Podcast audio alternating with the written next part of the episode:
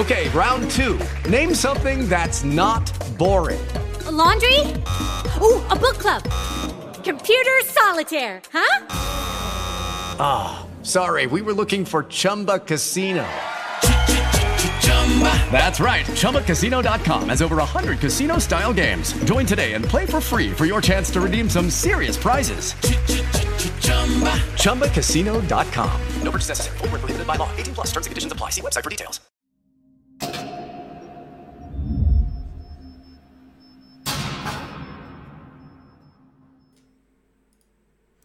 Tervehdys, rakkaat television ystävät. Morjesta Sebastian, miten menee? Ihan hyvin, nyt varsinkin kun sai Twitter-tilini takaisin. Niin Joo, mä meikälähän, meikälähän tosiaan kävi sillä tavalla, että sunnuntaina tuli ilmoitus vaan puhelimeen, että Twitter-tilisi sähköposti on muutettu ja sen jälkeen tuota, ihmeteltiinkin, että mille, milles ruvetaan. Että, et, ei mitään, Twitter palautti mun tiliin ja katsotaan nyt, että mihin, mitä seuraavana paljastuu, että mitä muuta multa on hakkeroitu. Toivottavasti ei mitään muuta. Jep. Tästä kaikki viisastuneena nyt sitten, niin laittakaa se two-factor authentication päälle. 2FA vai mikä se suomeksi on? Se on Joo. kaksivaiheinen varmennus. Laittakaa kaikkiin nettijuttuihin, ettei käy ikäviä asioita. Tota, mitäs muuta? Sulla meni Twitter-tili ja, ja sait sen takaisin. Onko mitään muuta päräyttävää? Joo, mä, mä, olin, mä olin siis käytännössä, siis mä sain sen Twitter-tilin niin mitä, kolme-neljä tuntia sitten takaisin, niin tuota, tässä on ollut koko arki mennyt ilman Twitteriä, eli käytännössä melkoisessa uutispimennossa.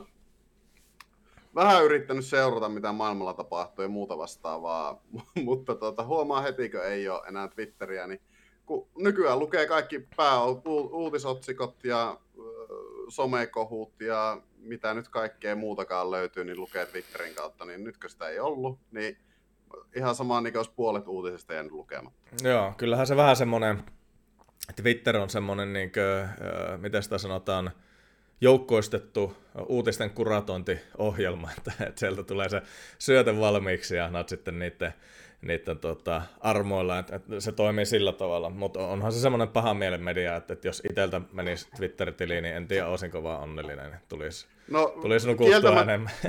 kieltämättä täytyy sanoa, että henkisen, henkinen, vaka, va, tuota, no, henkinen hyvinvointi niin ei ollut vaakalaudalla koko viikon aikana ja tuota, monta muutakin asiaa niin oli paremmin, kun ei tarvinnut lukea sitä, että mikä nyt oli taas päivän kohu ja ö, mikä ketä haukuttiin ja kelle oltiin ilkeitä. Ja siis Twitterihän toimii siis sillä tavalla, että tervetuloa internettiin, kohu alkaa kymmeneltä aamulla joka päivä ja raastepöydästä voipi aloitella. Joo, näissä.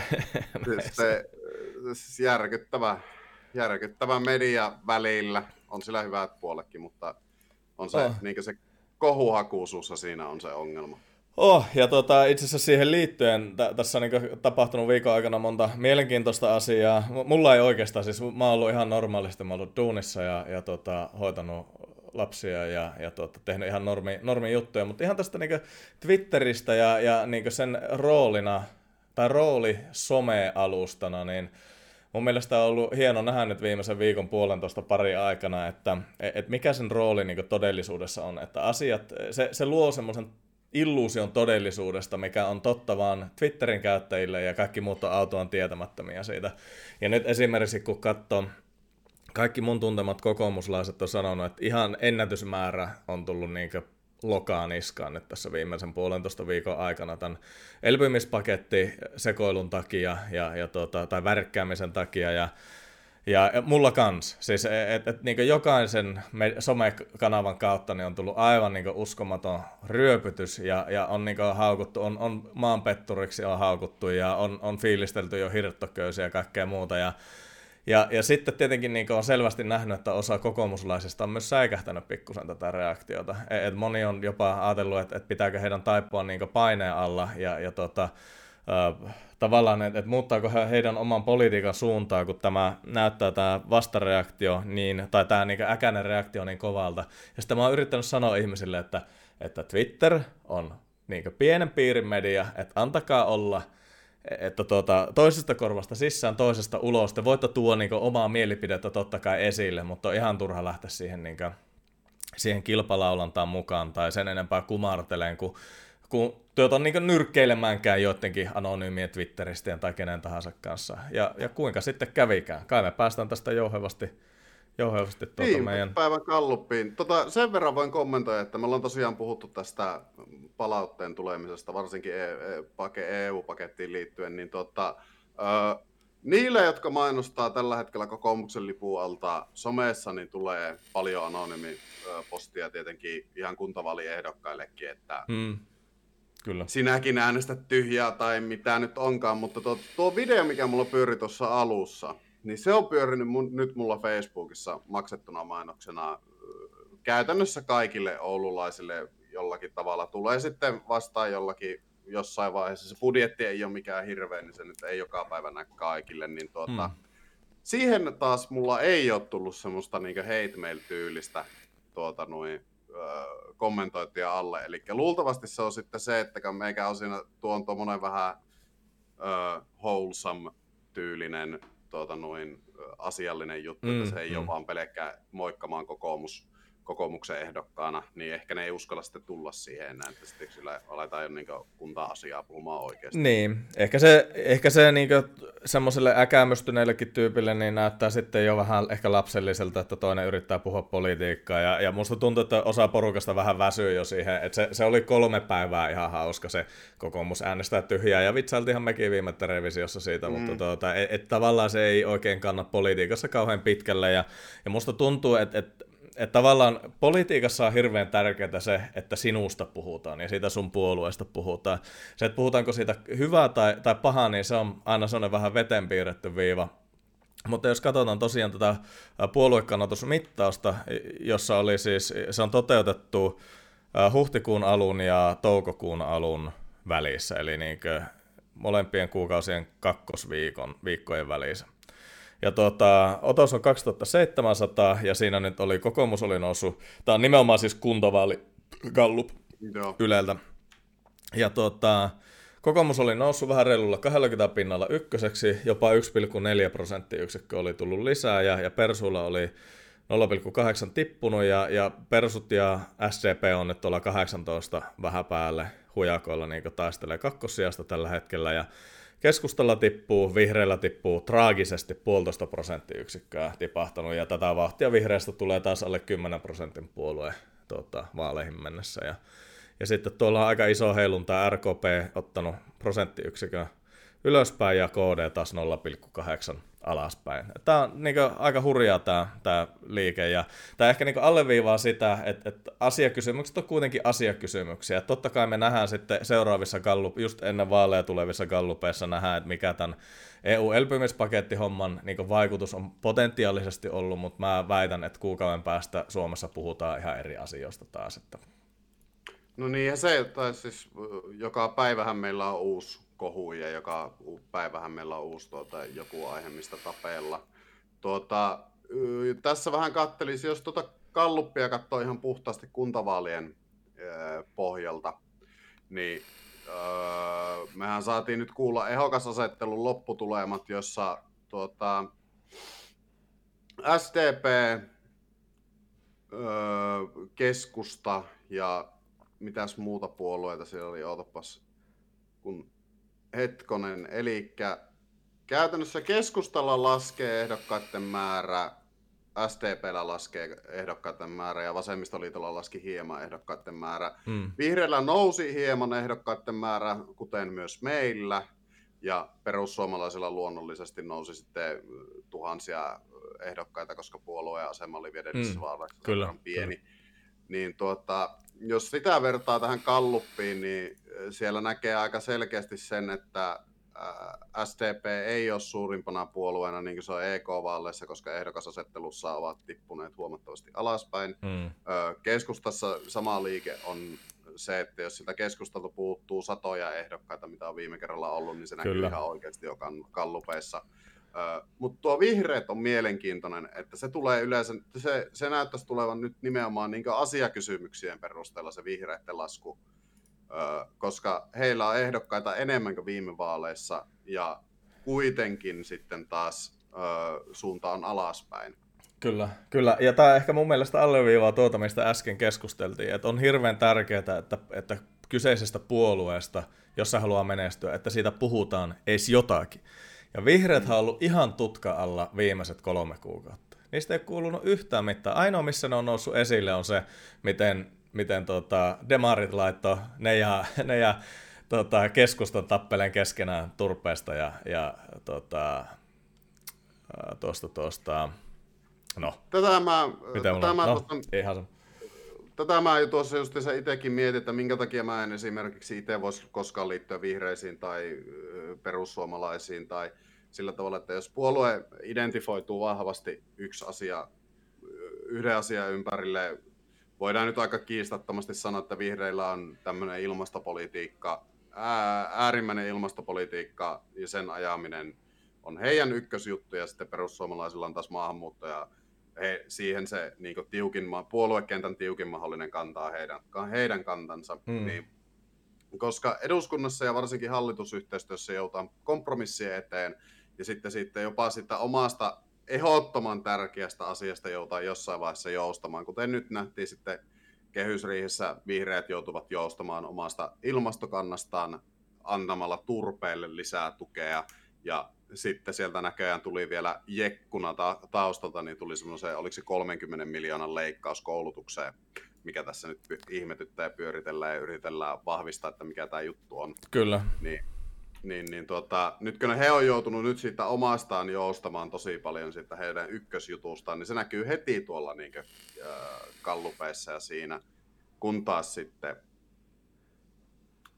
Joo, sieltä tuli korjaus, että eduskuntapuolueiden tiukimpia kantoja onhan meillä molempia ilmastopolitiikkaa ja maahanmuuttopolitiikkaa eduskuntapuolueiden ulkopuolella olevia tiukempia liikkeitä. Mutta siis Kyllä, kyllä.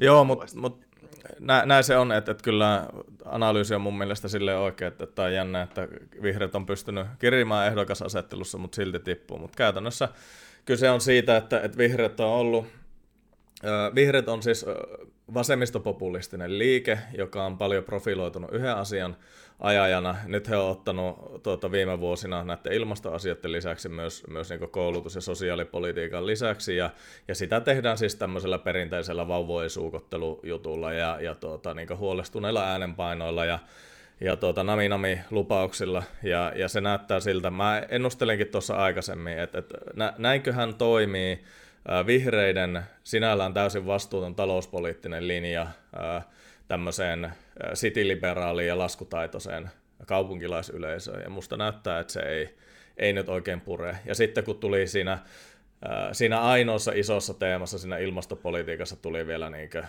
turppaan, niin, niin eihän tämä niin hyvältä näytä. Et, et, et, hauskaa oli kyllä nähdä, miten SDP niin puppetmasterina, että niin huonosti kun ne tätä valtiota hoitaa pääministeripuolueena, niin miten ne pysty usuttamaan niin keskustan ja, ja vihreät ja toisiaan vastaan. Vihreistä mä ymmärrän, koska vihreät on poliittisesti kokematon puolue ja, ja niiden, tota, niiden ehkä semmoinen neuvottelujatkumo on aika kehno, Mutta mut keskusta on kuitenkin, että siellä on vielä se vanhan liiton korvausupsuttelijoiden porukka ja sitä niinku vankkaa kokemusta männä vuosikymmeniltä, mutta mut niitähän, niillähän pyyhittiin ihan niinku lattiaa tässä hommassa. Joo, ja tosiaan huomaako on ollut tosiaan viikon pois Twitteristä, niin joutuu näköjään koko ajan korjaamaan itse. Eli siis Annika Saarikon esiit, öö, tota noin, menoleikkauksien kohden, kohdennus vaikuttaisi olevan siis tutkimusrahoitukseen, ei koulutukseen tuota, noin mm. sen verran pitää, ja se oli 35 miljoonan euron vähennys kohdistumassa.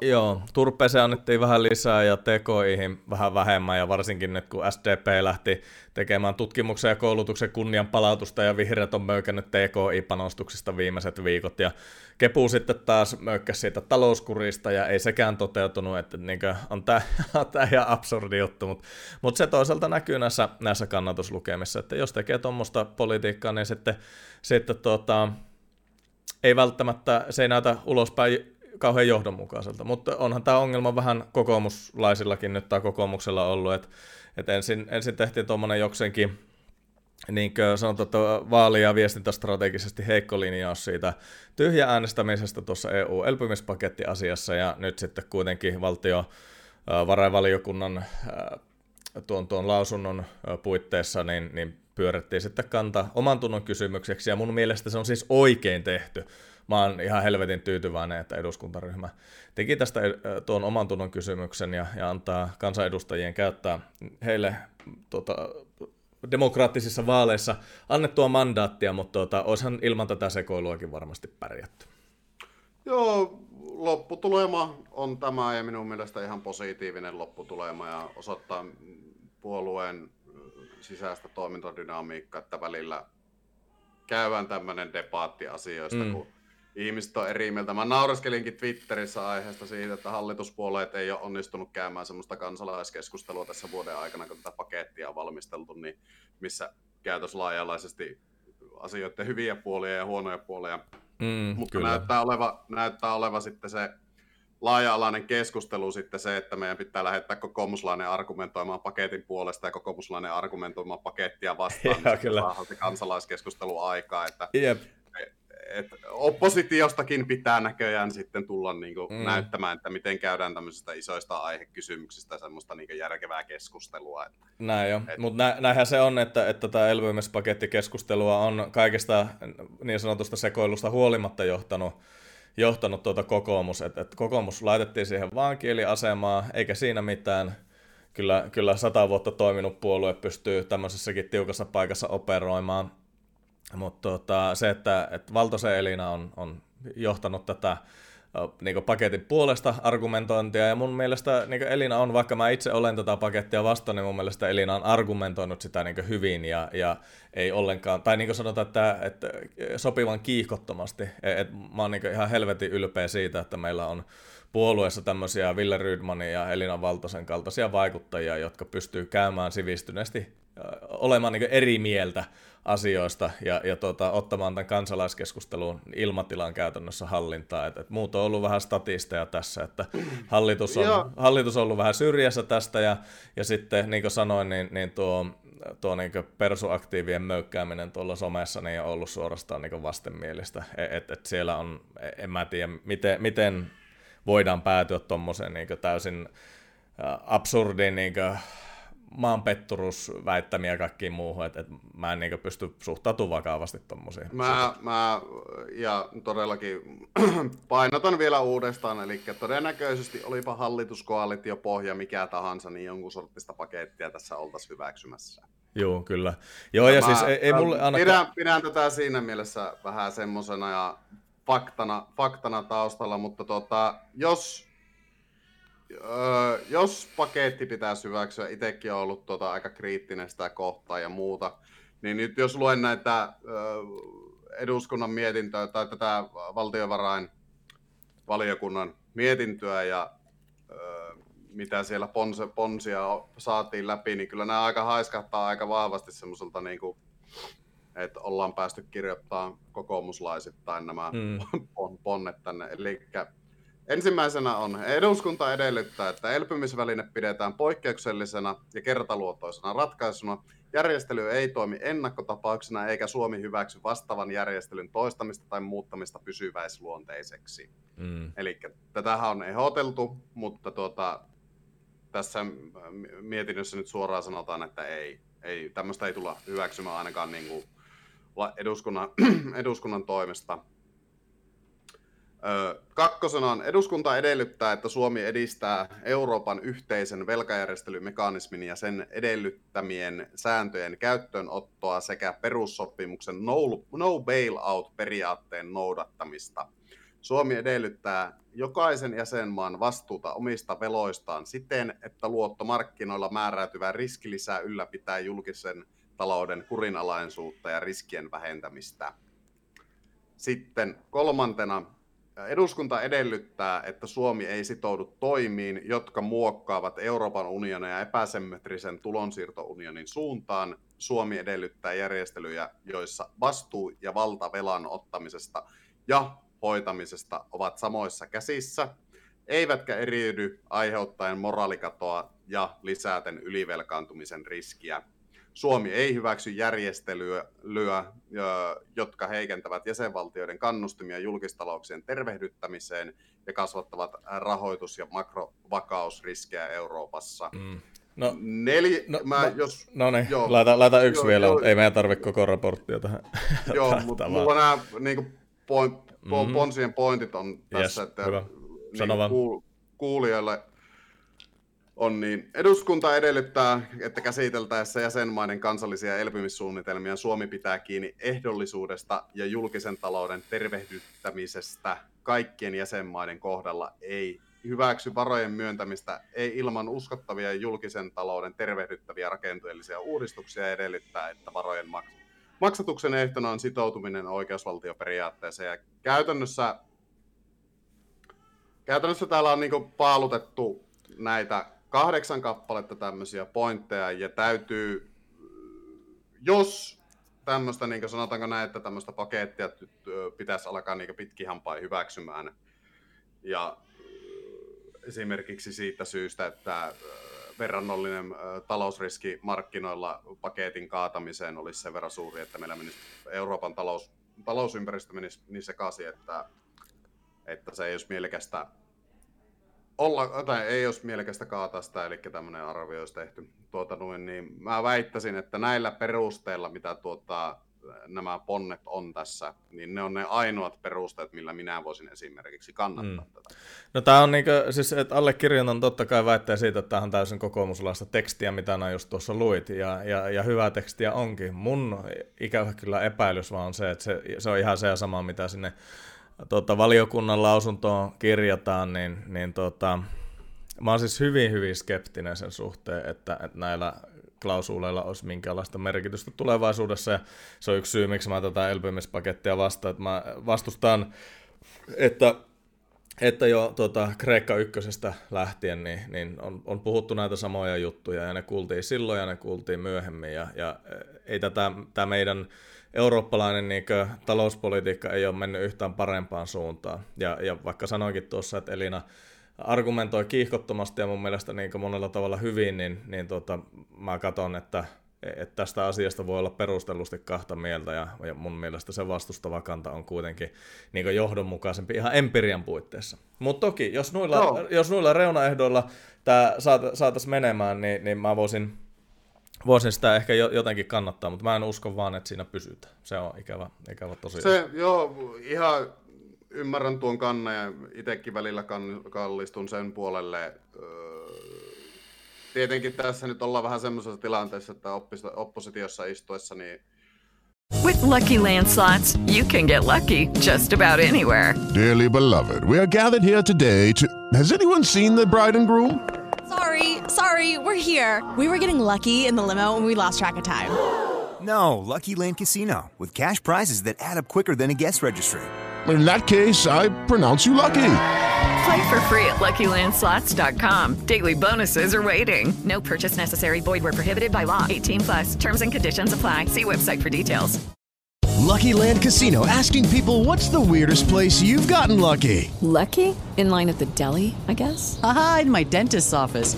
More than once, actually. Do I have to say? Yes, you do. In the car before my kids' PTA meeting. Really? Yes. Excuse me, what's the weirdest place you've gotten lucky? I never win and tell. Well, there you have it. You can get lucky anywhere playing at LuckyLandSlots.com. Play for free right now. Are you feeling lucky? No purchase necessary. Void where prohibited by law. 18 plus. Terms and conditions apply. See website for details. Ei nyt ihan käytä, täyttä kontrollia ole hallituksen toiminnasta esimerkiksi, että tuota, toivottavasti 2023 esimerkiksi, jos tämmöistä pakettia tuodaan uudelleen valmisteluun, niin on sitten semmoiset neuvottelijat, jotka suhtautuu siihen sillä sen vaatimalla mm. nikkeydellä ja noudattaa näitä klausuuleja, mitä tässä on kirjoitettu. Yeah.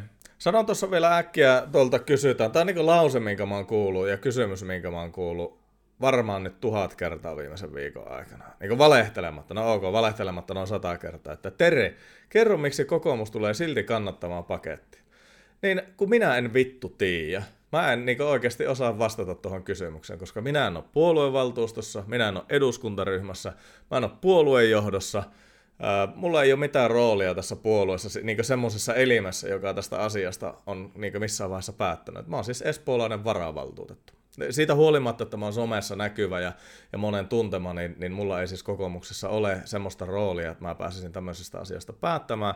Ja multa on ihan turha kysyä, että miksi kokoomus tekee näin. Mä voin antaa tietenkin valistuneen vastauksen, ja varmaan yksi niistä syistä on se, että, että suuri osa kokoomuslaisista yksinkertaisesti pistää enemmän painoarvoa Euroopan vakaudelle – ja ajattelee, että tämä niin elpymispaketti suojelee sitä eurooppalaista vakautta kuin se vaihtoehto, jossa jossa paketti hylätään. Ja mä oon taas sitä koulukuntaa, tai mä uskon, että, että lyhyellä aikavälillä, ihan niin kuin Ville Rydmankin, että lyhyellä aikavälillä tämän paketin torppaaminen aiheuttaa tietenkin tietynlaisia tota, häiriöitä rahoitusmarkkinalle, mutta ne on niin lyhyen aikavälin haittoja, jotka sitten varmasti korvautuu niillä positiivisilla vaikutuksilla pitkässä juoksussa. Ja siihen nähdään mä pidän myös himppasen epäreiluna sitä, että, että, että eri osapuolet positioituu EU-myönteisiksi ja sanoo, että toiset on EU-vastustajia.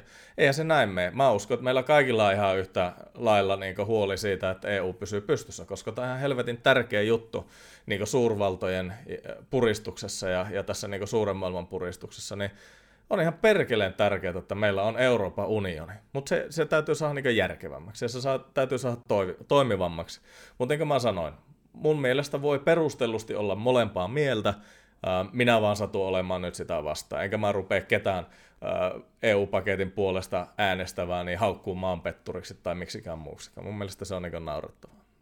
Joo, ja niin kuin, mun, mä nyt tuossa nyt on kaikki nuo selannut läpi jutut ja aiheet ja muut, että todennäköisesti tässä nyt tapellaan lähinnä siitä näkee alasta, että tota, aiheuttaako tämä paketti niin ison markkinahäiriön ja, tai Suomen päätöksenteon heikentymisen Euroopan unionin tasolla, mitä nyt näitä argumentteja onkaan, niin onko se, onko se suurempi kuin se neljä miljardia, mitä tässä nyt yritetään Suomen kansalle, kansankurkusta alas laittaa.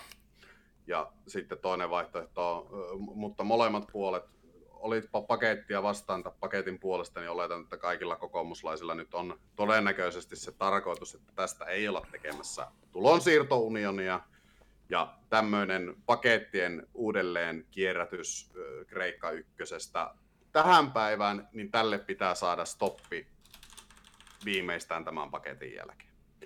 Tämä yeah. oletan, että molemmilla ja kaikilla koko puolueessa on. Ainut asia on sitten se, että kun katsotaan tätä yhtä pakettia ja tätä yhtä päätöstä, niin mm. tästä ollaan sitten eri mieltä. Kyllä, mutta äh, haluan tähän niin huomauttaa, mennään kohta seuraavaan aiheeseen, tai oikeastaan tämä Aasisilta seuraavaan aiheeseen, niin haluaisin huomauttaa, että et tota, no tämä on ok, tämä on neljä miljardia äh, laina-aikana, mitä se oli 30 vuotta vai, vai mitä sitä nyt oikein tuli yhteensä. No anywho, Tämä on neljä miljardia ja, ja mä en usko, että tämä, tämä on niin suomalaisille veronmaksajalle on hyvä asia joutua tätä maksamaan. En lyhyessä, lyhyellä enkä pitkällä aikavälillä. Mutta se, mistä meidän pitäisi ehkä enemmän puhua kuin nyt tästä, niin tästä tavallaan tästä EU-tukipaketista on tehty aika iso härkäne siihen nähen, miten meidän valtion taloutta hoidetaan tällä, tällä hetkellä. Ja nyt justissa kehysriihestä tuli päätöksiä, jolla ylitetään budjettiraami ja tämä vakiintunut budjettiraamimenettely, jolla turvataan sitä, että, että tuota, julkiset menot ei lähde aivan holtittomaan kasvuun kesken tuota, vaalikauden ja että puolue tietää, minkälaisia sopimuksia on sitoutunut silloin, kun hallitusohjelma on muokattu. Ja, ja tuota, nyt ylitetään se budjettiraami ja sitten meidän talous ollaan niin projektoitu yli 10 prosenttia tai noin 10 prosenttia alijäämäiseksi ainakin vuoteen 2025 mennessä, mikä siis tarkoittaa ää, niiden ennusteiden mukaan noin miinus 12-miinus 7 miljardia joka vuosi turpaa, eli velkaa, eli alijäämää. Niin siihen nähen tämä EU-paketti on kuitenkin aika pikkunen juttu. Ja mä luulen, että, että ne tyypit, jotka jotka tuota, ennustaa, että no nyt se kokoomus kuolee sitten, kun se menee äänestämään sitä, tätä tai tuota EU-elpymispaketissa, niin mä luulen, että he vähän aliarvioivat niin suomalaisten laskutaitoa siihen nähdä, että kuinka isojen asioiden äärellä me ollaan sisäpoliittisesti, kun puhutaan ihan kuntien elinkyvystä, kuntataloudesta, valtion taloudesta tai julkisesta taloudesta yleisesti ottaen. Mistä päästäänkin tähän, tähän tuota maakuntauudistukseen, mikä on siis ihan Joo. merkittävästi paljon isompi asia kuin tämä EU-elpymispaketti. Oliko Joo. sulla, eikö sä lukea tämän? Mä myönnän siis, mä olin, mä... mä olin poikien kanssa Pokemon-lenkillä. mä en lukea tätä kokonaan, mutta, mutta mä... Heitä chattiin linkki aiheesta, niin mä voin Joo. vähän pohjustaa tätä asiaa. Eli siis ajatuspaja Toivo, joka no, rehellisyyden nimissä on kokoomus sitoutunut ajatuspaja Kyllä. hyvin pitkälle, vähän, huomattavasti enemmän jopa kuin Libera. Niin, niin tuota, Anteeksi, Libera? Selvityksen... Mitä? Mitä? Ei libera kokoomus, niin. ei libera puolue niin, niin, niin, niin, niin, mutta siis se, että ku, tuota, noin, sitä just sanoin, että tuota, ajatuspaja Toivo on kokoomus sitoutunut, kun taas Kyllä, just, Liber, just Liber, Liberassa, Liberassa on sitten ö, kokoomuslaisia vaikuttajia esimerkiksi Kyllä. taustalla ollut. No, ollut, e- oli, e- niin, epäolennaista, näin kyllä. Näin. No, anyway. Hyvä, että korjaat, niin ei jää vääriä käsityksiä. Mutta, Mä, en mä tiedä, kuulinko mä väärin. No anywho, eteenpäin. No, anyway. Niin, niin tuota, äh, teki selvityksen siitä, että millä tavalla maakuntauudistus muuttaa tätä niin kuin, päätöksentekodynamiikkaa siihen ja minkälainen oikeasti himmeli sitä tulee. Ja jos otetaan nyt esimerkiksi alaspäin, siellä on semmoinen piirakka, piirakka siitä päätöksenteon jakautumisesta kunnissa. Ja muistaakseni siinä oli meidän Pohjois-Pohjanmaa oli, oli tuota, Joo, esimerkkinä. anteeksi. Joo, mä laitan tosta, Joo. um, noin.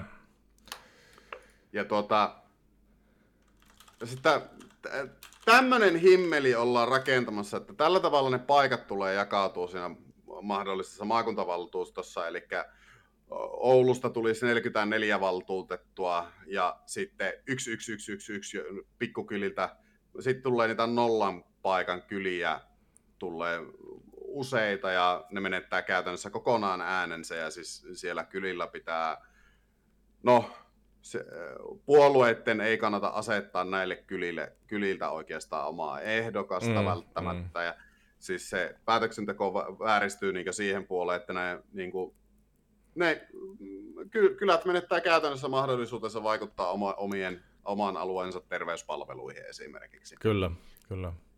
Ja- Joo, pienet, pienet paikkakunnat menettää käytännössä äänivallan ja, ja mahdollisuuden ohjata sitä paikallista sote-palvelutuotantoa esimerkiksi. Joo, ja äh, sitä mä tässä nyt niinku ihan aidon oikeasti, että tunteeko joku jonkun kepulaisen tai äh, jonkun, joka puoltaa tätä järjestelmää ja on ajanut tätä juttua, ja voisiko se tulla mulle nyt kertomaan, että miten tämä ajaa kepulle tärkeiden maakuntien asiaa, että te rikotte sen päätöksenteon käytännössä joka kunnassa asettamalla tämmöisen systeemin siihen päälle.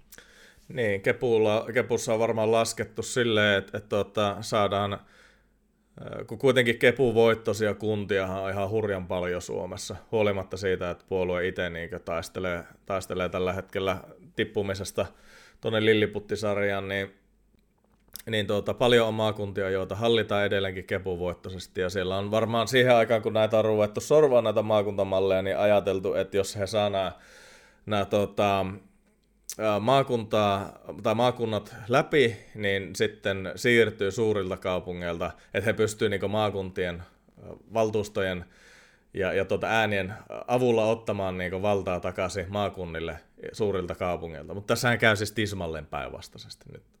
Niinkö, en minä tiedä, että ymmärtääkö peruskuntapäätöksenteosta ja katsoo esimerkiksi, miten kuntaliitoskuntien päätöksenteko on mennyt, niin meillähän, tämähän toimii siis sillä tavalla, että meillä on vahvoja poliitikkoja, esimerkiksi Oulussa, johon on liitetty erinäisiä ympärysreunakuntia tuossa niin kymmenen vuoden sisään, niin siellä meillä on Haukiputtaalla päättäjiä, meillä on päättäjiä Ylikiimingissä, Kiimingissä, Oulusalossa, ja ei ne ole mitään solidaarisuutta toisia kohtaan, kun sitten kun aletaan oikeasti päättää siitä soteen järjestelystä, että laitetaanko terveysasemaa ja sairaalaa ja miten sinne pääsee ja miten Mm. sinne hoidetaan, niin sitten se on ainoastaan se, että minun kylältäni pitää päästä ja silloin on 44 oululaista hoitaa sen sillä tavalla, että se on tasan tarkkaa keskitetty se toiminta Ouluun ja nämä mil-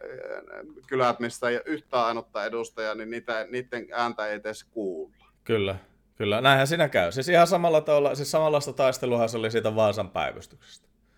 Vaikka siinä ei niin taloudellisesti ole mitään järkeä, mutta se oli RKP voimannäyte ja, ja sikäläisten poliitikkojen voimannäyte, että, että he sai neuvoteltua sen, sen päivystyksen sinne silloin viime tota, hallituskaudella. Mm. Ja, ja tuota, mutta nä, tässä sote-asiassa ja sote-palveluissa niin tämä asia yksinkertaisesti vaan menee näin, että ei, ei siellä ole mitään solidaarisuutta, vaan siinä vetää raakasti kotia päin, jotta se saadaan se palvelutuotantoyksikkö mahdollisimman lähelle itse, koska on ihan selvää, että ei kukaan halua ajaa vaikka synnytyssairaalaan 200 kilometriä.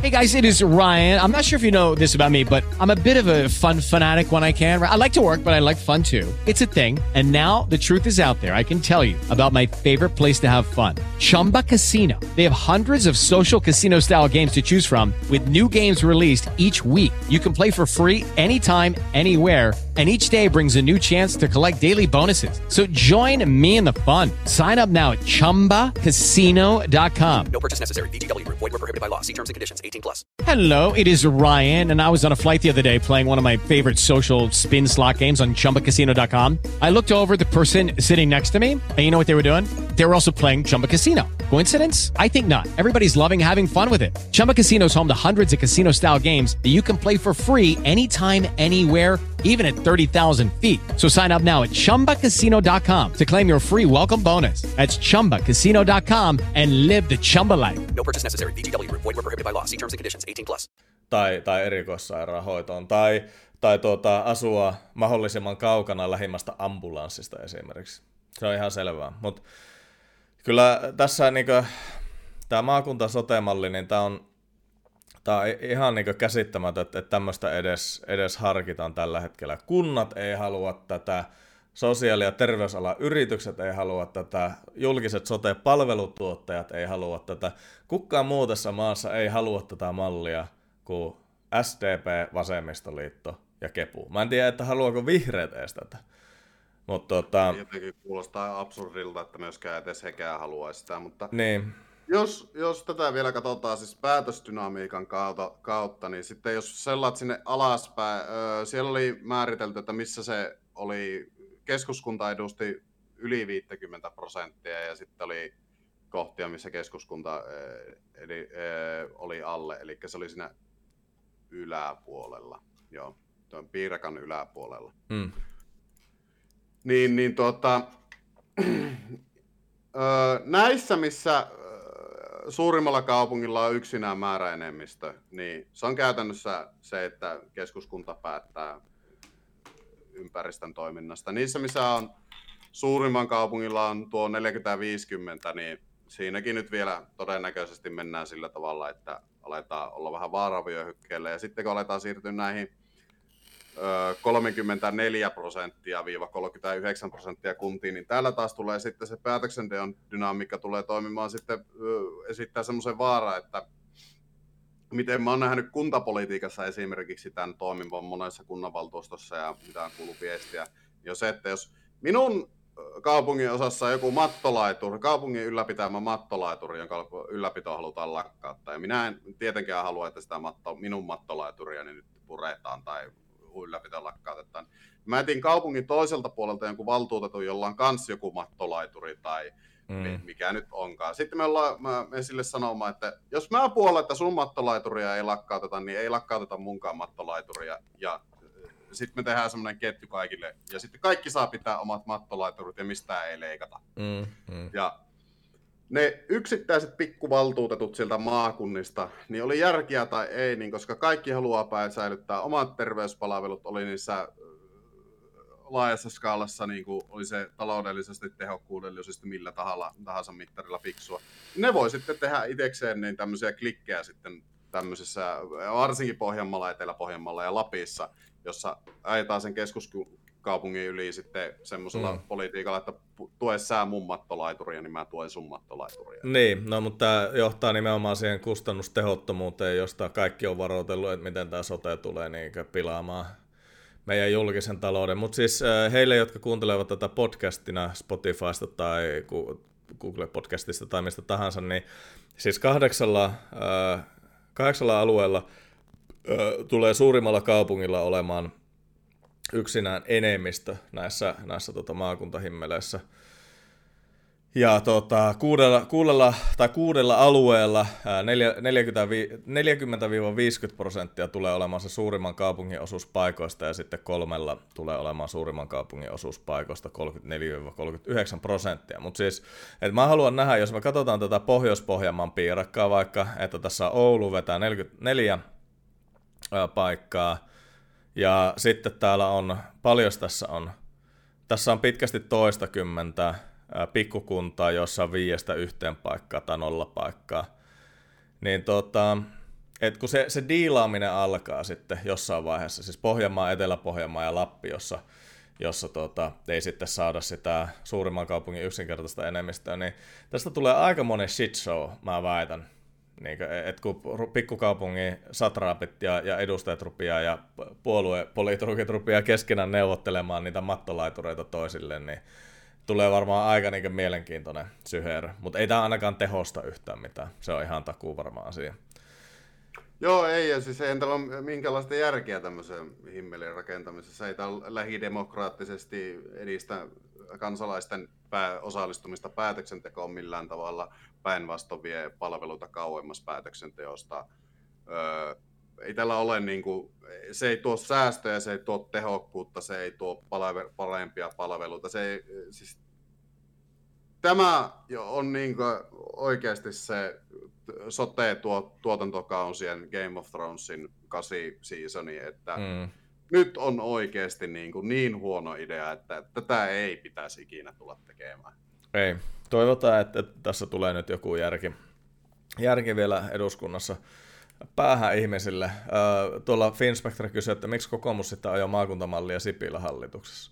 No kokoomushan sitä ei ajanut, vaan, vaan tuota, se, niin kuin kaikki tietää, kyseessä oli ihan samanlainen lehmänkauppa kuin oli nyttenkin, eli, eli jotain annetaan ja jotain saadaan, ja aivan samalla tavalla nyt on tehnyt SDP ja keskusta sen, sen lehmänkauppa siitä, että, että, että, tai oikeastaan vasemmistopuolueet on tehnyt keskustan kanssa diiliä, että keskusta saa maakuntamallia, vasemmistopuolueet saa yksityiset sote-palvelun tuottajat työnnettyä markkinalta ulos. Ja se on niin se, miksi tämä vielä edelleenkin etenee.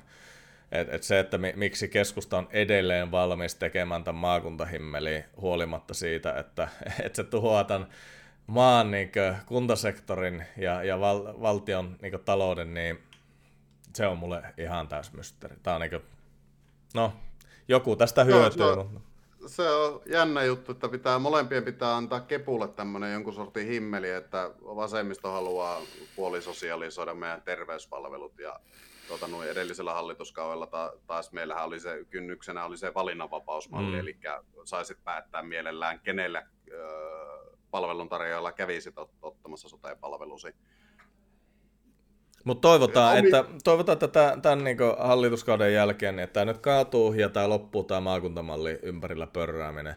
Että et kannustetaan tavalla tai toisella niihin kuntaliitoksiin ja tota, annetaan olla. Ja, ja sote-puolella niin on pakko vaan saada kilpailutusta ja yksityistämistä lisää. Tuolla joku sanoikin, että tekisivät vaan niin kuin tuolla Kemiissä, Merilapissa tehtiin, että yksityistettiin koko helvetin sote-himmeli. Ja siellähän siis, että vasemmistokin äh, suostui siellä sitten, Kemihan on niin kuin, ja, ja Merilappi niin legendaarisen punainen paikka tämmöisenä niin Pohja, Pohjanlahden niin teollisuuskeskittymänä, mutta mut siellä jopa niin vasemmisto ymmärsi, että miksi näin on pakko tehdä, ja siellä on oltu tyytyväisiä tähän hommaan. Ja nyt tämä hallituksen sote-esitys on vielä niin takautuvasti myös kaatamassa sen yksityistämistä tai, tai tuota kilpailutushimmeliä. Ei jestas, ei jestas sen. Se, joo, ja se Kemin mehiläisestä oli isot artikkelit ja jutut, että nyt meni vihko ja kaikki. No, alku, alku tota, ryppyjen jälkeen se on käsittääkseni tosiaankin tasautunut se tilanne, että siellä nyt kannattaa esimerkiksi kysyä, että jos kuulette ihmisen, joka kysyy, valittaa Kemin mehiläisen toiminnasta tai siitä, että koska yksityiset on pilannut sen toiminnon, niin kannattaa heiltä kysyä esimerkiksi, että oliko fysioterapiapalveluita saatavilla, kuinka helposti silloin, kun oli kunnallinen järjestely ja onko niitä saatavilla tällä hetkellä ja minkälainen oli esimerkiksi verkkoajan varaus silloin, kun oli kunnallinen palveluntarjoaja. Yeah. Niitä kun alkaa siellä vertailemaan, niin on se mennyt aika paljon eteenpäin sen mehiläisen aikana. Yeah. Forsu kysyi tuolla, että kauanko tämä sote on meidän politiikassa oikein pyörinyt. Hänestä tuntuu, että siitä asti, kun hän on syntynyt. No tämä on nyt, onko tämä kuudes vai viides hallituskausi, kun tätä väännetään?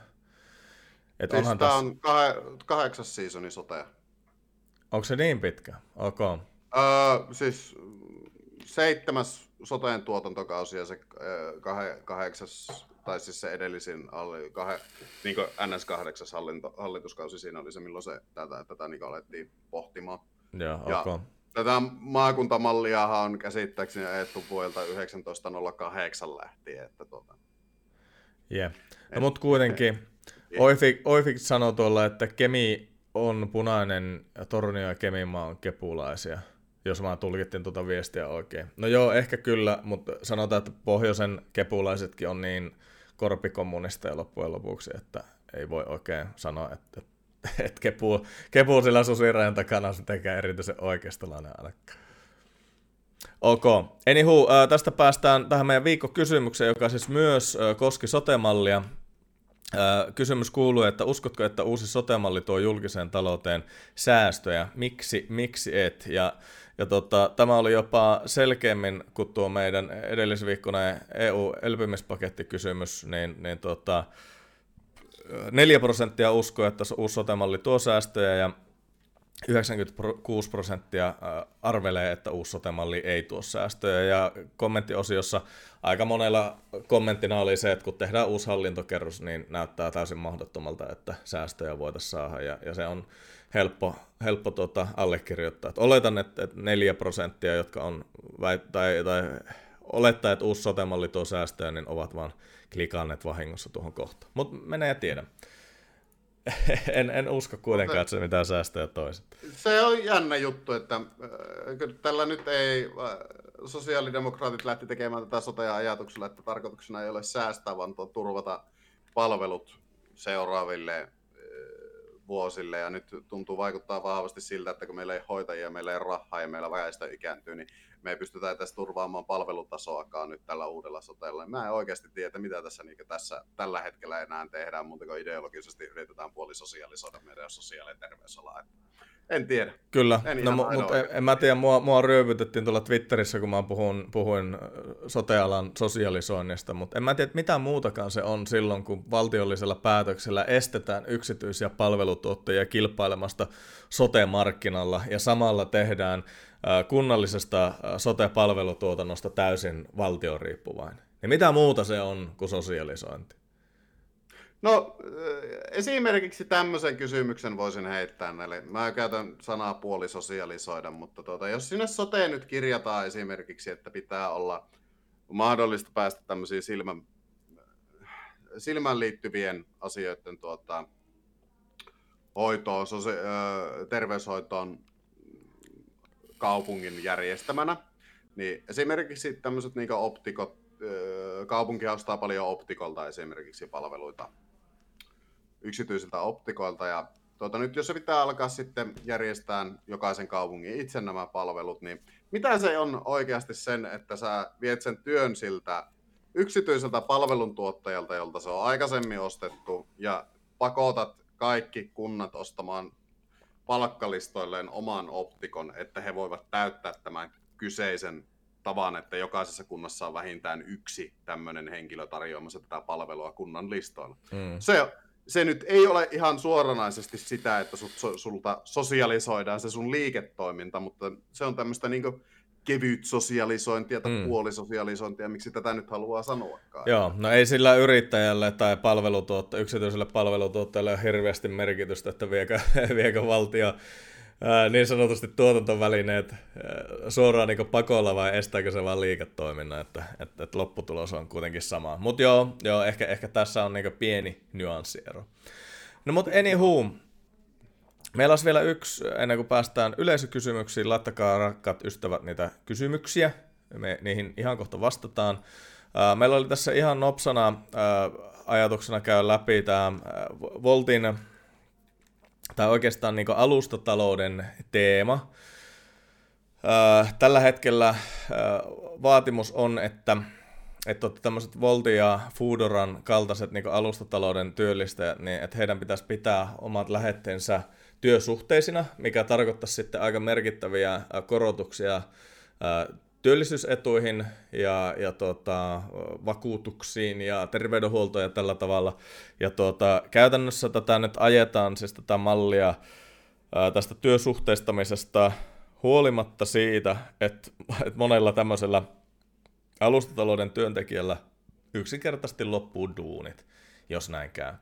Ja tämä on mun mielestä hauska tämä koko teema siinä mielessä, että, että erityisesti vasemmisto- ja ammattiyhdistysliike käy sotaa näitä alustatalouden työnantajia vastaan välittämättä siitä, että ne duunit menee sitten niiltä työntekijöiltä, ja sitten ne pitää niin yrittäjät, että et jos että jos alustatalouden työntekijä pidetään yrittäjänä, niin se on heidän mielestään epäinhimillistä työntekijän kohtelua. Niin ajattele, ajattele nyt, että et jopa AY-liike pitää yrittäjän kohtelua Suomessa epäinhimillisenä, mutta silti niin kuin, eh, yrittäjät on näiden mielestä se niin pahin, pahin tuota saaste tässä maassa. Ja, äh.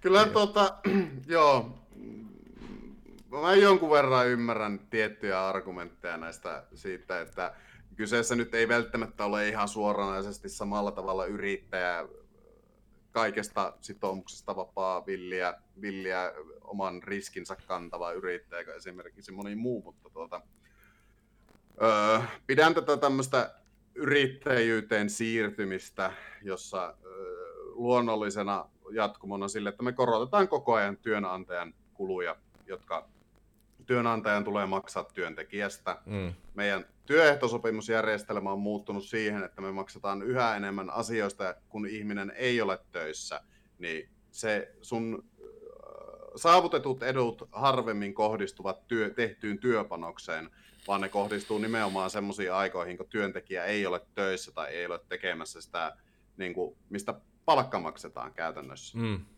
Niin, niin, nytkö eriytetään se, että maksetaan paljon ei, tekemättömästä työstä tai siis ajasta, jolloin henkilö ei ole töissä ja maksetaan sitten ylimääräistä korotusta esimerkiksi verojen, työllien, savavakuutusten, sairausvakuutusten ja kaikkia tämmöiset, mitä on tähän pimnouttu päällekkäin. Niin sitten seuraa sellainen järjestelmä, että jossakin vaiheessa työ on niin kannattamatonta, että siihen ei kannata enää palkata ketään, ja sitä aletaan katsomaan, että millä se työ saataisiin tehtyä, joka taas kuitenkin hyvä juttu, että joku tämän tekisi. Niin esimerkiksi Voltti on kaikki on varmaan sitä mieltä, että ruoan kuljettaminen kotiin voisi olla ihan siisti juttu. Joo, kyllä, kyllä. Eikä se niin. mun mielestä niin duunina ole huono, mutta on ihan selvää, että, että kun se on matalan koulutustason työ, niin siitä maksetaan tietyn verran E- eikä niin juurikaan enempää. E- et sitten totta kai hintoja voidaan korottaa niin ka- kaikessa työmarkkinassa, että jos sitä palkkaa ja niitä työetuisuuksia korotetaan, niin sitten tietty määrä niin työpaikkoja häviää. Ja mä epäilen, että, että myöskään Volt-kuskit ei ole siihen hirvittävän tyytyväisiä, jos yhtäkkiä puolet heitetään, heitetään pihalle, tai niille ei riitä duunia. Et se vaikuttaa totta kai kuluttajaan. Jos, jos sen kyylihinta nyt, mitä mä maksan, mitä tahansa 5 ja 9 euron välillä, niin se, jos se nouseekin 15-20 euroa ja ihan selvää, että, että, että, että niin osalla porukasta jää sitten tilaamatta.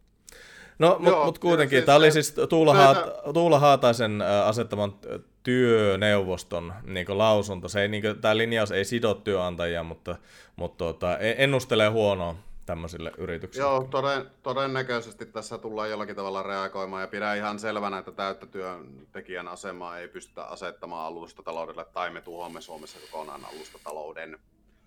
Öö, jos jonkunlaista myönnytystä pitäisi tehdä tähän suuntaan, niin ö, argumenttina hyväksyn ehkä sen, että työntekijän aseman määrittelee se, että hän on ö, jonkun sorttisessa juridisessa suhteessa sidottu ja alisteinen työnantajalle, niin kuin Voltissa esimerkiksi nyt käytännössä on, että he ovat ehkä jollakin tavalla myöskin työntekijän asemassa, eivätkä yrittäjiä. Mutta tota, se, että mikä se malli on ja minkälaisia esimerkiksi perusasioita heille tulisi turvata työlainsäädännön puolesta työntekijän asemasta, niin on sitten mun mielestä huomattavasti isompi debaatti ja semmoista meillä ei ole meidän ainakaan suomalainen työlainsäädäntö ja suomalainen työehtosopimusjärjestely ei kykene siihen. Mä ennustan nimenomaan sitä, että voltti, voltti ajetaan niin sen verran ahtaalle, että sen kannattavuus voi olla aika kiikun. Mm-hmm. Ok, no mutta tota, tämmöinen y- yleishuomio vaan tästä alustataloudesta tähän. Tota, mennään yleisökysymyksiä ennen kuin vaihdan kuvakulmaa tässä, niin joku kysäsi täältä, Joonas J. kysyy, että miettii tätä valvira viimeisimmästä käänteestä, viittaa nyt erityisesti tähän niin sanottuun kansalaisohjeeseen.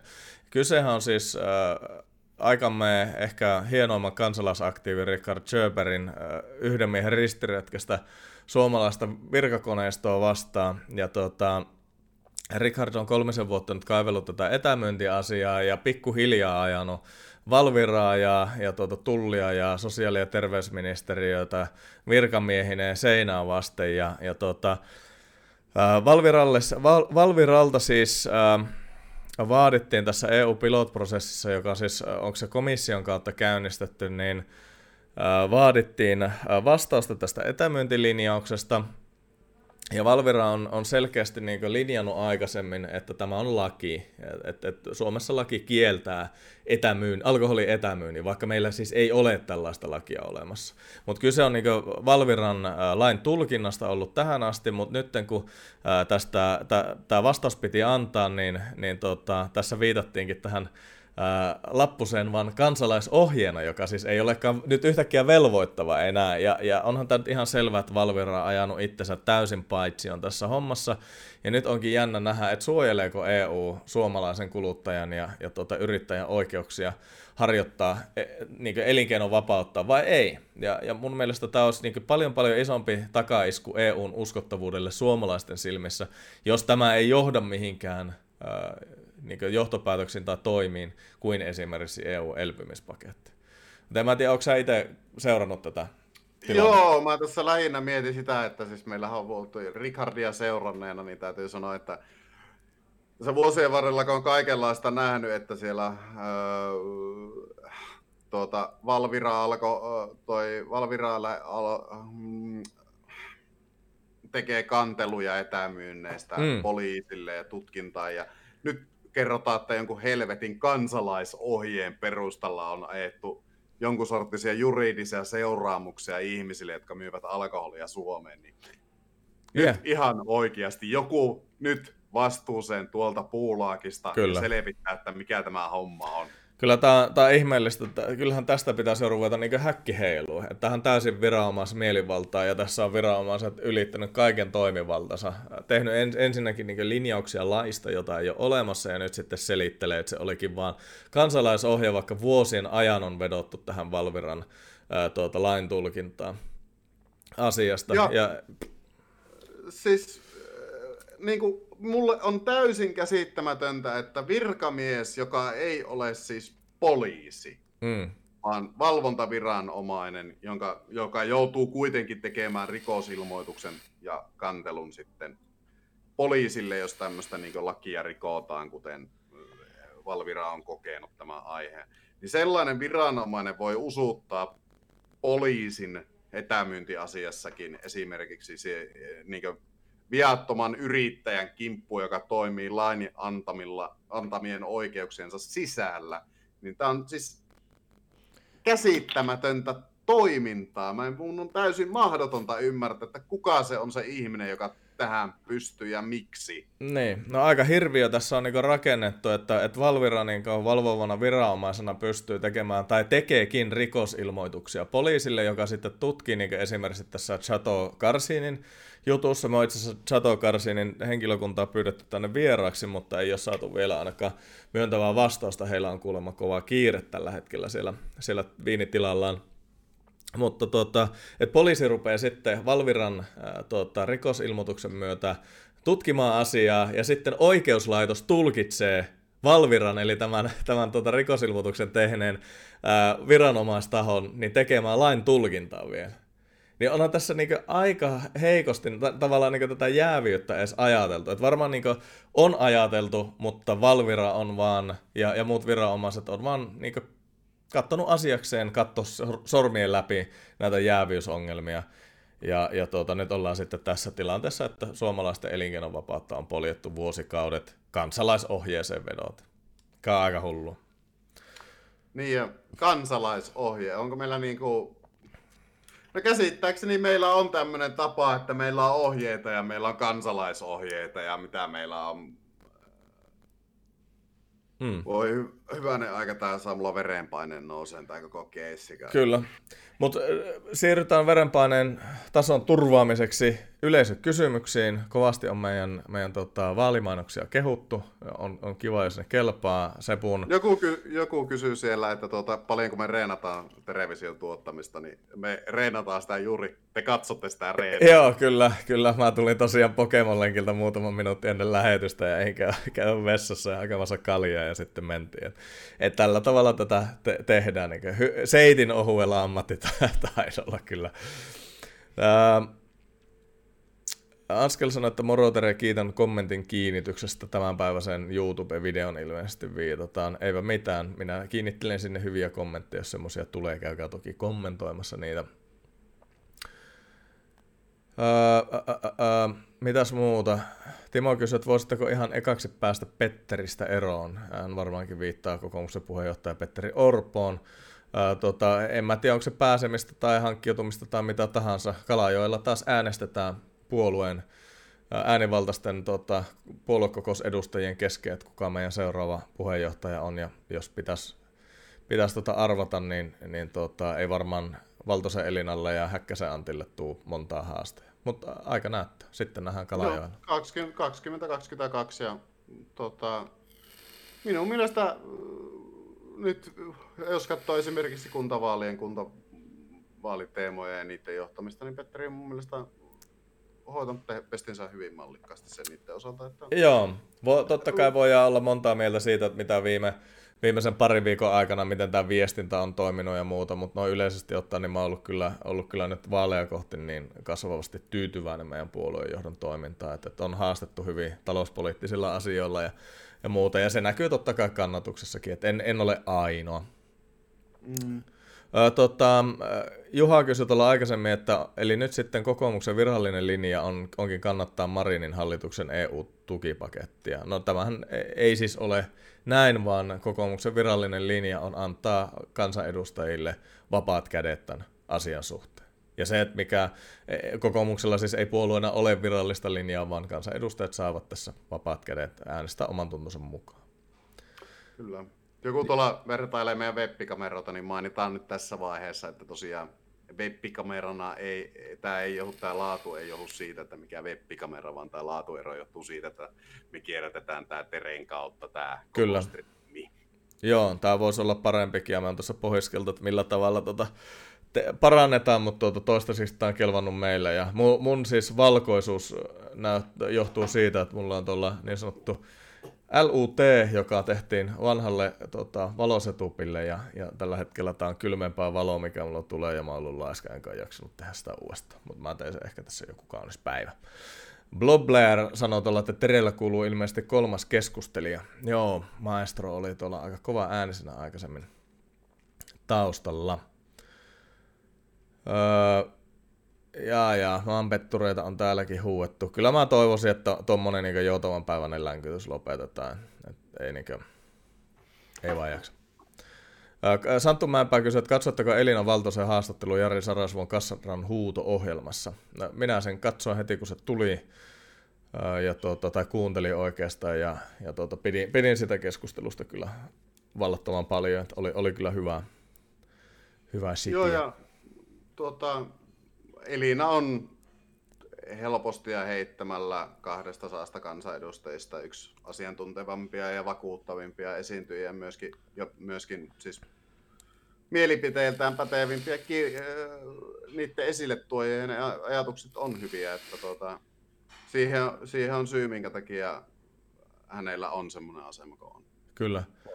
Joo, ja siis ha- hauskaa mä oon monta vuotta miettinyt, että mikä se on, moni on kysynyt, että, no, että mistä te eri mieltä Elinan kanssa. Mä oon aina niin miettinyt, että no en mä tiedä, että ei me olla oikeastaan niin löydetty vielä semmoista, semmoista ryppyä meidän poliittiseen rakkauteen, mutta tota, tämä on nyt vissiin semmoinen asia, ja tästäkin varmaan se selvitään ihan, ihan tota, tota, niin hyvissä väleissä. Et, et, tota, ehkä moni unohti tämän EU-elpymispakettijutun ti- tiimellyksessä, ja ikävä kyllä aika moni kokoomuslainenkin näytti unohtavan niin tavat ja sen politiikan semmoisen raadollisen äh, tosiasian, että jokaisessa asiassa sinä et voi saada äh, tahtoasi läpi niin kauan kuin eletään edustuksellisessa demokratiassa. Mä voin kertoa tähän liittyen jutun. Mä oon kertonut sen aikaisemminkin sen tarinan, mutta aikoinaan vuonna 2006 menin ensimmäistä kertaa Kokoomusnuorten liiton liittokokoukseen Ja, ja tota, olin aivan hurjan otettu siitä, että sain semmoisen mandaatin Oulun tota, kokoomusnuorilta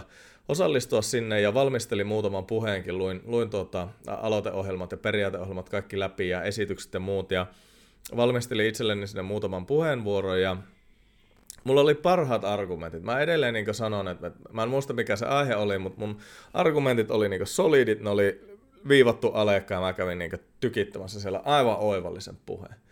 Ja loppujen lopuksi siinä kävi niin, että jostain syystä ne kaikki muut, tai no ei kaikki muut, mutta siis enemmistö tästä liittokokousväestä, niin ei ostanut niitä mun argumentteja. Ja, ja yksi, yksi tuttu jo, jo, niin tuolta Pohjanmaalta, joka toimi virkailijana siinä kokouksessa, niin tuli sanomaan mulle sen äänestyksen jälkeen, että tota, Tere, että et, et, et koita pitää niinku tunteet kurissa, että nyt näkee miehellä niinku naamasta, että vituuttaa. Ja, ja se, se oli niinku se ensimmäinen hetki, kun mä tajusin, että, että ei, ei voi ottaa joka asiaa politiikassa henkilökohtaisesti, eikä jokaisesta erimielisestä asiasta ei voi vaihtaa puoluetta, eikä, eikä vittuilla muille ihmisille, eikä hylätä niinku omia niinku aatetovereita, jotka on monista muista asioista samaa mieltä. Et, et se ei vaan niinku toimi politiikassa, vaan jotkut taistelut nämä yksinkertaisesti häviät ja sen kanssa on opittava elämä. Tämä on hyvin totta ja sen kaikki varmaan myöskin puolueessa toimivat, niin pystyvät varmasti allekirjoittamaan tämän väitteen, että jos sattuu olemaan kokoomusnuorten taustainen henkilö puolueessa toimiessa kansanedustajana, missä tahansa lautakunnassa, valiokunnassa tai muussa, niin sen kyllä huomaa koko, kokoomuslaisesta sen, että onko nuorisopolitiikka taustaa, koska se on tottunut siihen, että siellä käy ne kärhämät eri asioiden kesken. Siellä niin harjoitellaan jo valmiiksi se, että mitä se on niin raimmillaan se politiikka mm. sitten, kun siellä on ihmisillä kaverisuhteita pelissä ja muuta vastaavaa. Kyllä. Niin. Kyllä se opettaja kouluttaa. Sen mun mielestä pitäisi saada mahdollisimman monellekin. Ja jos sattuu meillä olemaan alle 30 kuuntelijoita, jotka eivät ole vielä KNL-jäseniä, niin kehotan lähteä ainakin toimintaan mukaan katsoa yhden kaksi vuotta toimintaa sisältä, ottaa se valtakirja sinne liittokokoukseen ja lähteä katselemaan, että miltä se maailma näyttää siellä. Kyllä. Et sillä paikallisyhdistyksen yksi kymmenesosa valtakirjallakin, mitä jaetaan, niin sillä pääsee pelipaikalle ja sillä saa kuulla kaikki systeemit ja nähdä kaiken shown, niin tuota, ei se tarvi aina olla se täysvaltakirja, että kannattaa lähteä vaan messi. Kyllä, joo, se on just näin, että ei, ei kannata, ei se, ne on kokemuksia sinällä. Mutta mut suosittelen kyllä, siis, ja kyllä kokoomusnuoret on maan kovin poliittinen koulu. Et sinne, jos on suinkin mahdollista lähteä, niin suosittelen kyllä hyppäämään sekaan. Ää, tota, joku kysäisi tässä, että mielipide EUn tuista, kuten eriarvoisuustuesta. Oletan puhuvani molempien puolesta, jos sanon, että me kumpikaan ei kannateta tulonsiirtomekanismeja EUn sisällä ja, ja tota, puolustetaan no bailout periaatteesta kiinni pitämistä. Kyllä. Minulle Euroopan unioni on vapaata kauppaa ja puolustus mielellään yhteistä ulkopolitiikkaa. Kyllä, on juurikin. Minulle huomattavasti tärkeämpiä asioita kuin Euroopan keskenäisriippuminen, solidaarisuus, jossa tuloja yritetään tasata sillä tavalla, että saadaan jollakin tavalla harrastettua jonkunlaista nation buildingia. Yeah. Tuota, Miro kysyy, että parantuuko terveyspalvelut sote-uudistuksen myötä. Todennäköisesti ei, mutta kulut tulee räjähtää käsiin, ikävä kyllä. Tuolla kysytään kansallisvaltioiden asemasta, että mitä, millä niin näette, että kansallisvaltioissa teistä mitään hyvää.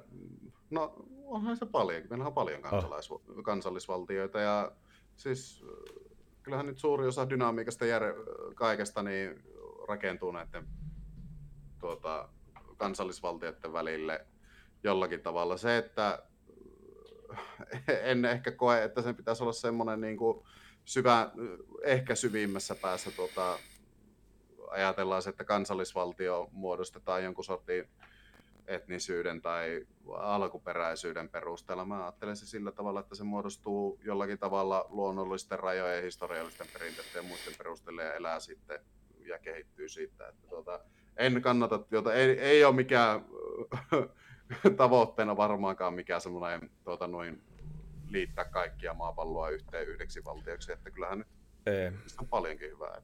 Joo, ja en mä, mun mielestä niin hyvin semmoinen johdonmukainen liberaalilinja on ajaa semmoista niin lähidemokratia ja, ja subsidiariteettiperiaatetta myös EU-ssa. Et nimenomaan maakuntahallinto on mun mielestä väärä ajatus sen suhteen, että että on niin kauan kuin kuntien resurssit riittää pyörittämään sitä omaa hallintoa, niin mulle on ihan sama kuinka pieni se kunta siis sinällään on. Et sitten kun me sotketaan siihen tämmöiset valtioavut ja, ja muut tämmöiset tasapainotusmekanismit, niin sitten ollaan, ollaan tavallaan hakoteilla. Mutta en mä ainakaan ajattele, että et mun mielestä niin kansallisvaltioajattelu on niin hyvin liberaalia et sit, siitä voidaan sitten käydä monenlaista keskustelua, että millä ehdoilla esimerkiksi rajoja voidaan ylittää ja, ja miten niin eri kansalaisuuksia kohdellaan ja mitä oikeuksia ihmisillä näissä maissa on. Mutta noin yleisesti ottaen, niin, niin tuota, ei liberalismi millään tavalla ainakaan sulje kansallisvaltioajattelua pois ja mun mielestä on tärkeää, että meillä on, on vahvat kansallisvaltiot. Joo, se on varsinkin niukkuuden jakamiseen ja tuota, tämmöiseen niin kuin kun puhutaan niukkuuden jakamisesta julkisen sektorilla ja yritetään tätä hyvinvointivaltiota pyörittää, pyörittää täällä, niin tuota, ehkä on parempi keskittyä ensinnä niin kuin rajojen sisäpuoliseen toimintaan. Kyllä. Uh, Daro kysyi tuossa aikaisemmin, että mikä on suurin heikkoutenne kunta, suluissa kuntapoliitikkoina ja miten, mitä olette ajatelleet tehdä asialla? Uh, Olipa hyvä kysymys. Jos sulla ei ole mitään, niin mä, mä voin sanoa sen, että mä haluaisin oppia tunteen enemmän ää, poliitikkoja niin omasta kuin tota, kil, niin sanotusti kilpailevistakin puolueista. Et, et, toki mä en ole ollut kuin lautakunnassa, ympäristölautakunnassa tällä kaudella, ja, ja tota, mutta siihenkin nähden, että, että on ollut vaan siinä, niin, niin tota, en tunne kyllä näitä kollegoita niin, niin hyvin kuin haluaisi. Ja kuitenkin kun politiikka on, niin kuin sanoin, niin tämmöistä henkilökemioiden loputonta tanssia ja, ja taidetta, niin, niin siihen nähden olisi kyllä hyvä tuntea mahdollisimman paljon ihmisiä ja olla, olla tuota, hyvissä puheenväleissä. Et se on varmaan niin itsellä se, mihin aion sitten ensi valtuustokaudella kyllä käyttää aikaa. Joo, itse asiassa veit sanat suustani, että Mä pohin kahta asiaa, eli sitä, että pitäisi oppia tuntemaan tosiaan niin mahdollisimman paljon ja laaja-alaisesti sitä porukkaa, että pystyisi niin kuin edistää niitä yhteisiä päämääriä ja löytää niitä kompromisseja semmoisella tavalla, että omat, oma ajamat asiat edistyy. Toinen, mitä mietin, on se, että öö, mä oon vähän ehkä välillä, välillä sitoutunut edistää niitä omia ju- tai niitä, niitä juttuja, mitä varten minä haen sinne kunnanvaltuustoon, ja sitten mulla on ehkä välillä hyvin vähän annettavaa niin joihinkin toisiin teemoihin, mitkä on toisille ihmisille tärkeitä, niin pitäisi yrittää oppia löytämään kiinnostusta niitä mm, mm. kaikkia lasten leikkikenttiä ja tämmöisiä asioita kohtaan, vaikka nyt ei itsellä lapsia olekaan, että tuota, pitäisi niin pystyä, pystyä semmoiseen niin laaja-alaisempaan kiinnostukseen kuntapolitiikkaa kohtaan ylipäätään. Kyllä, kyllä.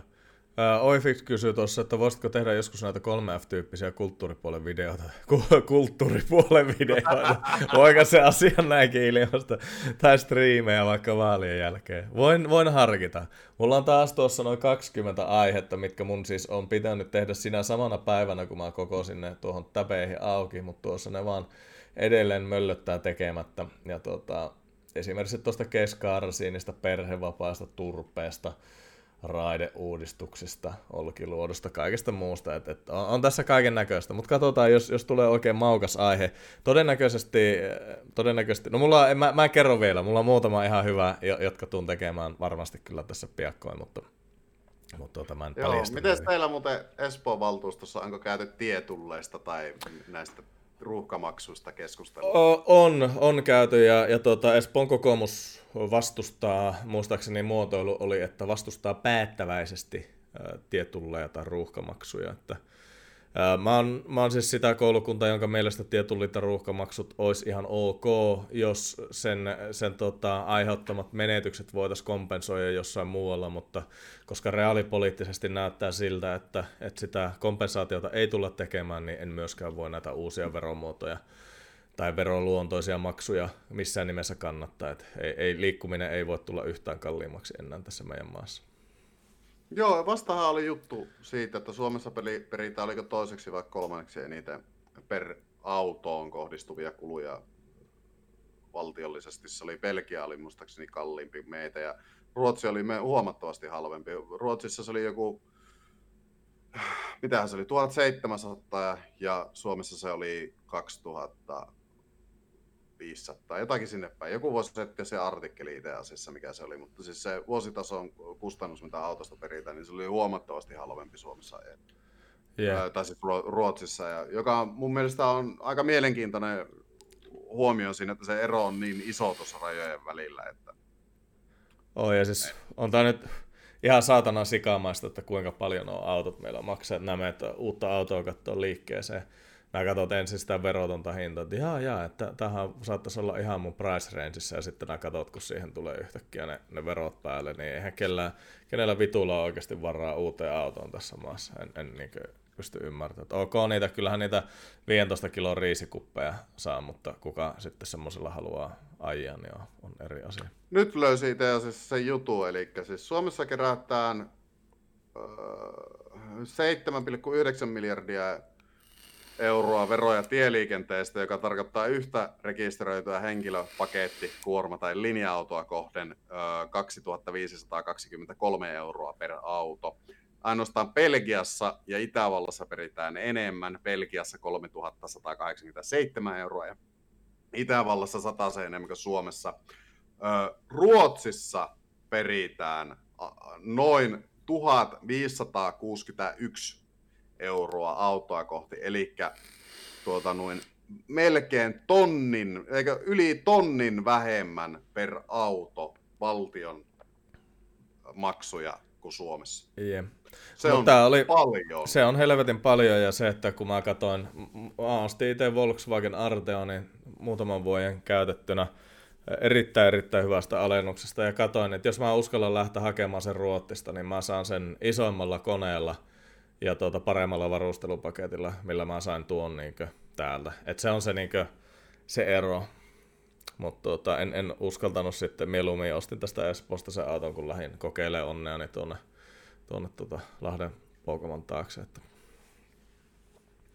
Se, uh, joo, mutta siis se, että tätä vasten sitä kannattaa niinku pohtia sitä esimerkiksi autoon kohdistuvan ilmastotavoitteiden kunnianhimon tasoa, että tuota, ö, jos ollaan jo Euroopan kolmanneksi kovin ja siinä Eellä on ainoastaan kaksi lilliputtimaata, missä pääsee pyörällä maan päästä päähän niin suhteellisen vauhilla. Ja sitten me ollaan 1100 kilometriä äh, haja-asutettua maata, niin aletaanko olla jo pikkusen siellä ruuvin kiremmässä päässä? Kyllä, aivan liikaa. Ähm, Pietari Prahe kysyi, että koska saadaan Tereen ja Sevun poroporvarjus-episodi, eli kerrotte millä tavoin kuulutte omistavaan luokkaan. Minähän alkuperäinen Terva Porvari, eli kuulun, kuulun yrittäjäskastiin Oulussa, Oulussa eli tuota, olen kaupungissa asuva yrittäjä, eli suoma, suoma, oululaisittain Terva Porvari. Joo, voidaan joskus käydä noitakin läpi. Olen, totta kai on, on osakesäästötilit ja, ja, ja tuota, on kryptoja ja, ja vähän asuntoa ja autoja ja semmoista, mutta mut, tuota, ehkä jätetään ne, ne tuota, Summat Mutta sikseen siis. Että, että Ersta saat... Täällä molemmat tallaa kuitenkin. Että... Niin joo, ei tässä niinku työnteko ole voinut lopettaa, että ei, ei, ei se, niinku, se ei sillä tavalla t- tässä maassa toimi. Se, mä menisin siihen Yle Vaalikoneen. Yle Vaalikoneen päät, toi aikahan loppu tänään 12, niin mm, toivottavasti mm. sulla on vastaukset sisällä siellä. Ai niin joo, kysyt... sieltä saattaa, joo. Sieltä, siellä kysyttiin tulotasoa ja säästöjen määrää ja kaikkia tämmöistä. Jätin vastaamatta, koska siellä ei ollut vastausvaihtoehtoa liian vähän. Tuota, tuota, tuota, enkä mä nyt koe, että kuntapolitiikon taloudella se, että on oikeastaan mitään merkitystä mihinkään.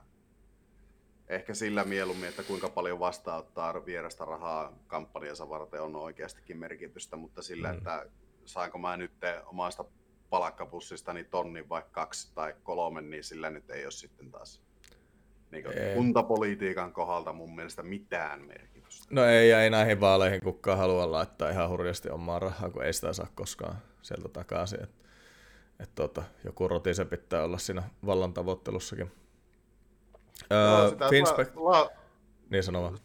Niin, siitä saa sen neljän vuoden aikana siitä tästä toiminnasta saa määrättömiä määrää, määrää tunteja vastaan vaihettuna, niin muutaman tonnin.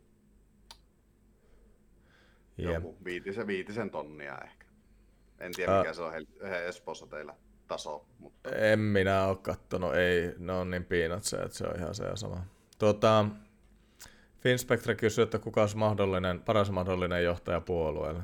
No en, en mä kyllä Antti ja, tuota Elinaa parempaa, niin on vaikea kuvitella, että kumpi se sitten on, niin en minä osaa sanoa. Molemmilla on vahvuutensa. Rydmanin Villestä tykkään myös paljon, mutta mä, mä en tiedä, onko Ville ehkä niinkään PJ-tyyppi ja kiinnostaako sitä edes se ajatuksen tasolla. Että...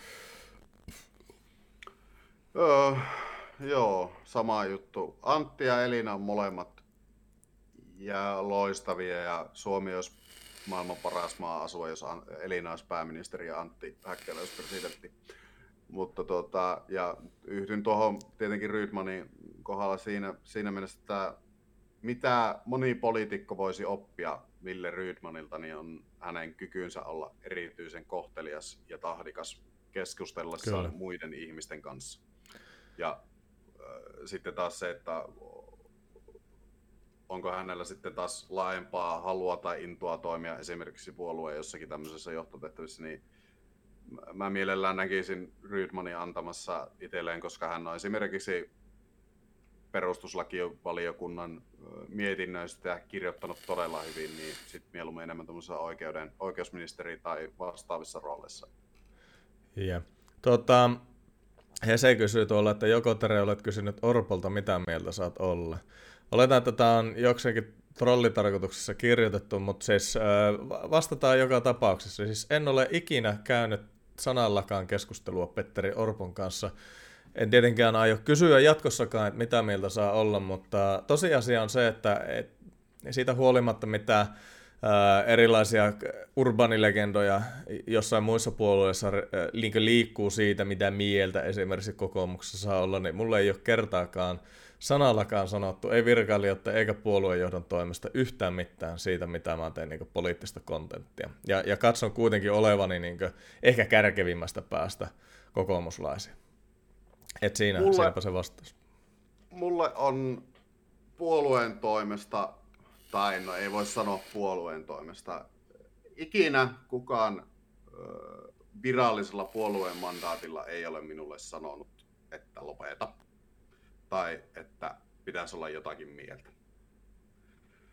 Öö, kahdesta jutusta olen saanut epävirallisia teitä viestiä, että tuota, joku jo ei tykännyt jostakin mun mielipiteestä johonkin asiaan. Toinen oli asia, mikä ei pitänyt edes, hän oli lukenut sen väärin, koska tässä nyt voi varmaan mainita sen, että minun yläasteen äidinkieleni oli kasi ja lukiossa se taisi olla jo seiska, eli mun äidinkielen taso on melko kirjoitettuna aina välillä vähän heikko, koska puhun myöskin englantia jollakin tavalla vapaa-ajallani enemmän kuin suomea välillä, niin, niin nämä sekoittuu mulla päällä päässä ja varsinkin kirjoitetussa tekstissä. Niin tuota, ja se toinen juttu oli sitten joku, että työntekijä työntekijän roolissa joku laittoi mulle viesti, että hei moi, että tämä on kyllä puolueen kannan vastainen tai joku vastaava tämmöinen. Ja sitten mä sinne sanoin, että oliko tämä niin henkilökohtainen mielipide. Sitten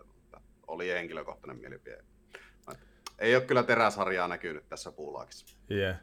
Muuminen kysyy tuolla, että onko Turusta joku ehdokas, jota suosittelet? Pitäisi joku keksiä, mutta tuntuu olevan vaikea päättää, kun ei pääse vaalikadulle tenttaamaan. No meillähän kävi Santeri Vuori tuossa pari viikkoa sitten, ää, eikö hän ollut Turusta, ja sitten ää, Valkoisen Villestä ainakin on tykännyt, tykännyt mutta tuota, mä tunnen hirveän vähän varsinaissuomalaisia kokoomuslaisia, mutta niistä kahdesta nyt voi ainakin aloittaa.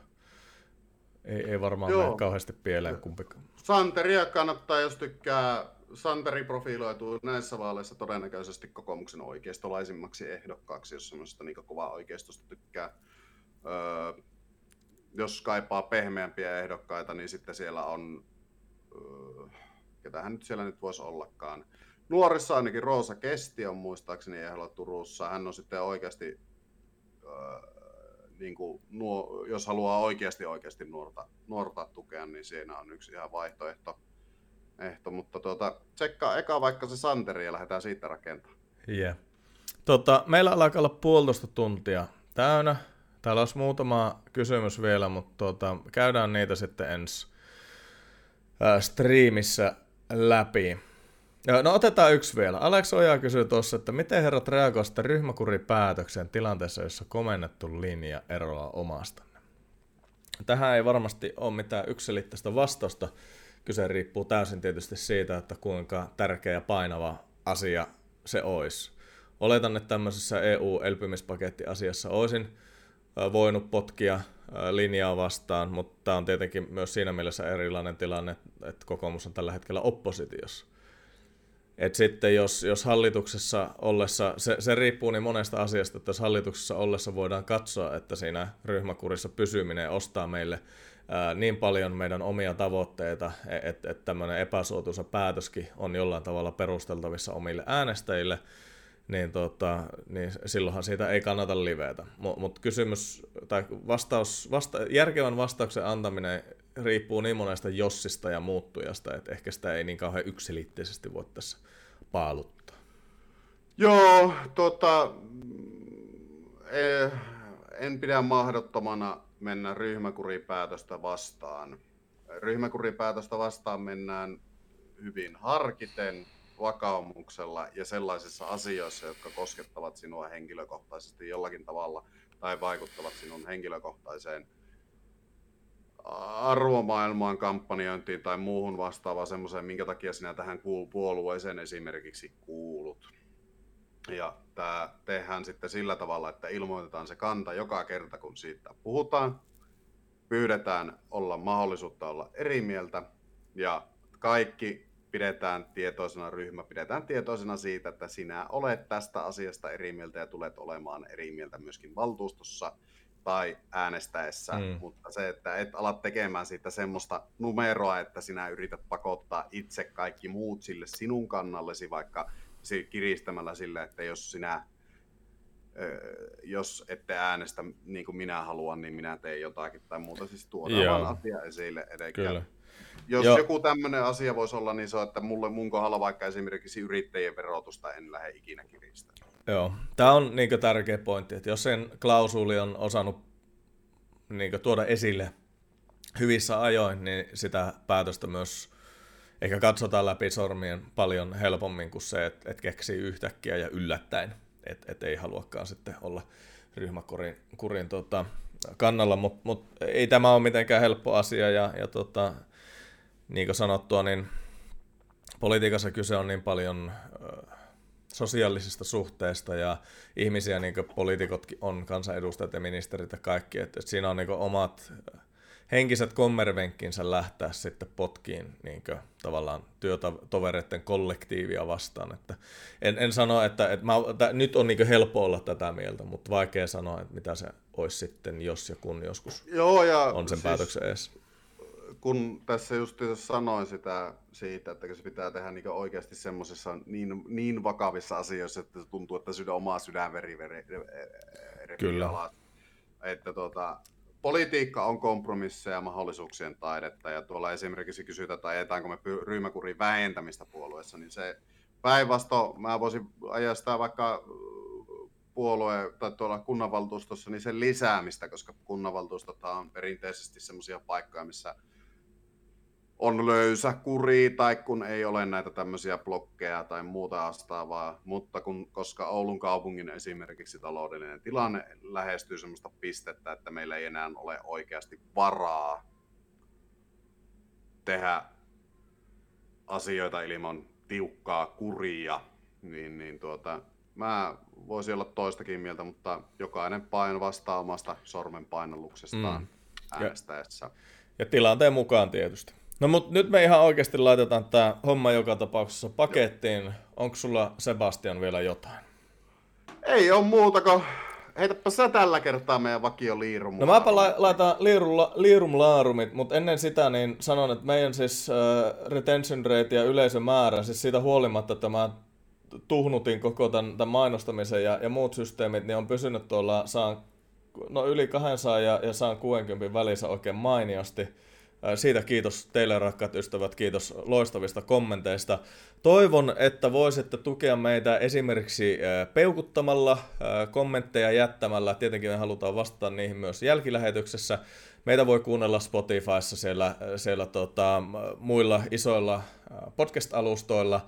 Käykää tsekkaamassa meidän somet ja, ja muistakaa totta kai kertoa ystävillenne siellä Oulussa, että, että tota, Sebastian on siellä äänestettävissä tulevissa kuntavaaleissa ja, ja minä täällä Espoossa. Toivottavasti viette Puskaradiossa tätä sanomaa, koska se on meille aivan todella, todella tärkeää. Mutta omasta puolestani kiitän mahtavasta seurasta. Toivotan kaikille loistavaa äitienpäivän viikonloppua ja, ja tuota, nähdään ensi kerralla. Se on moro. Se on moro.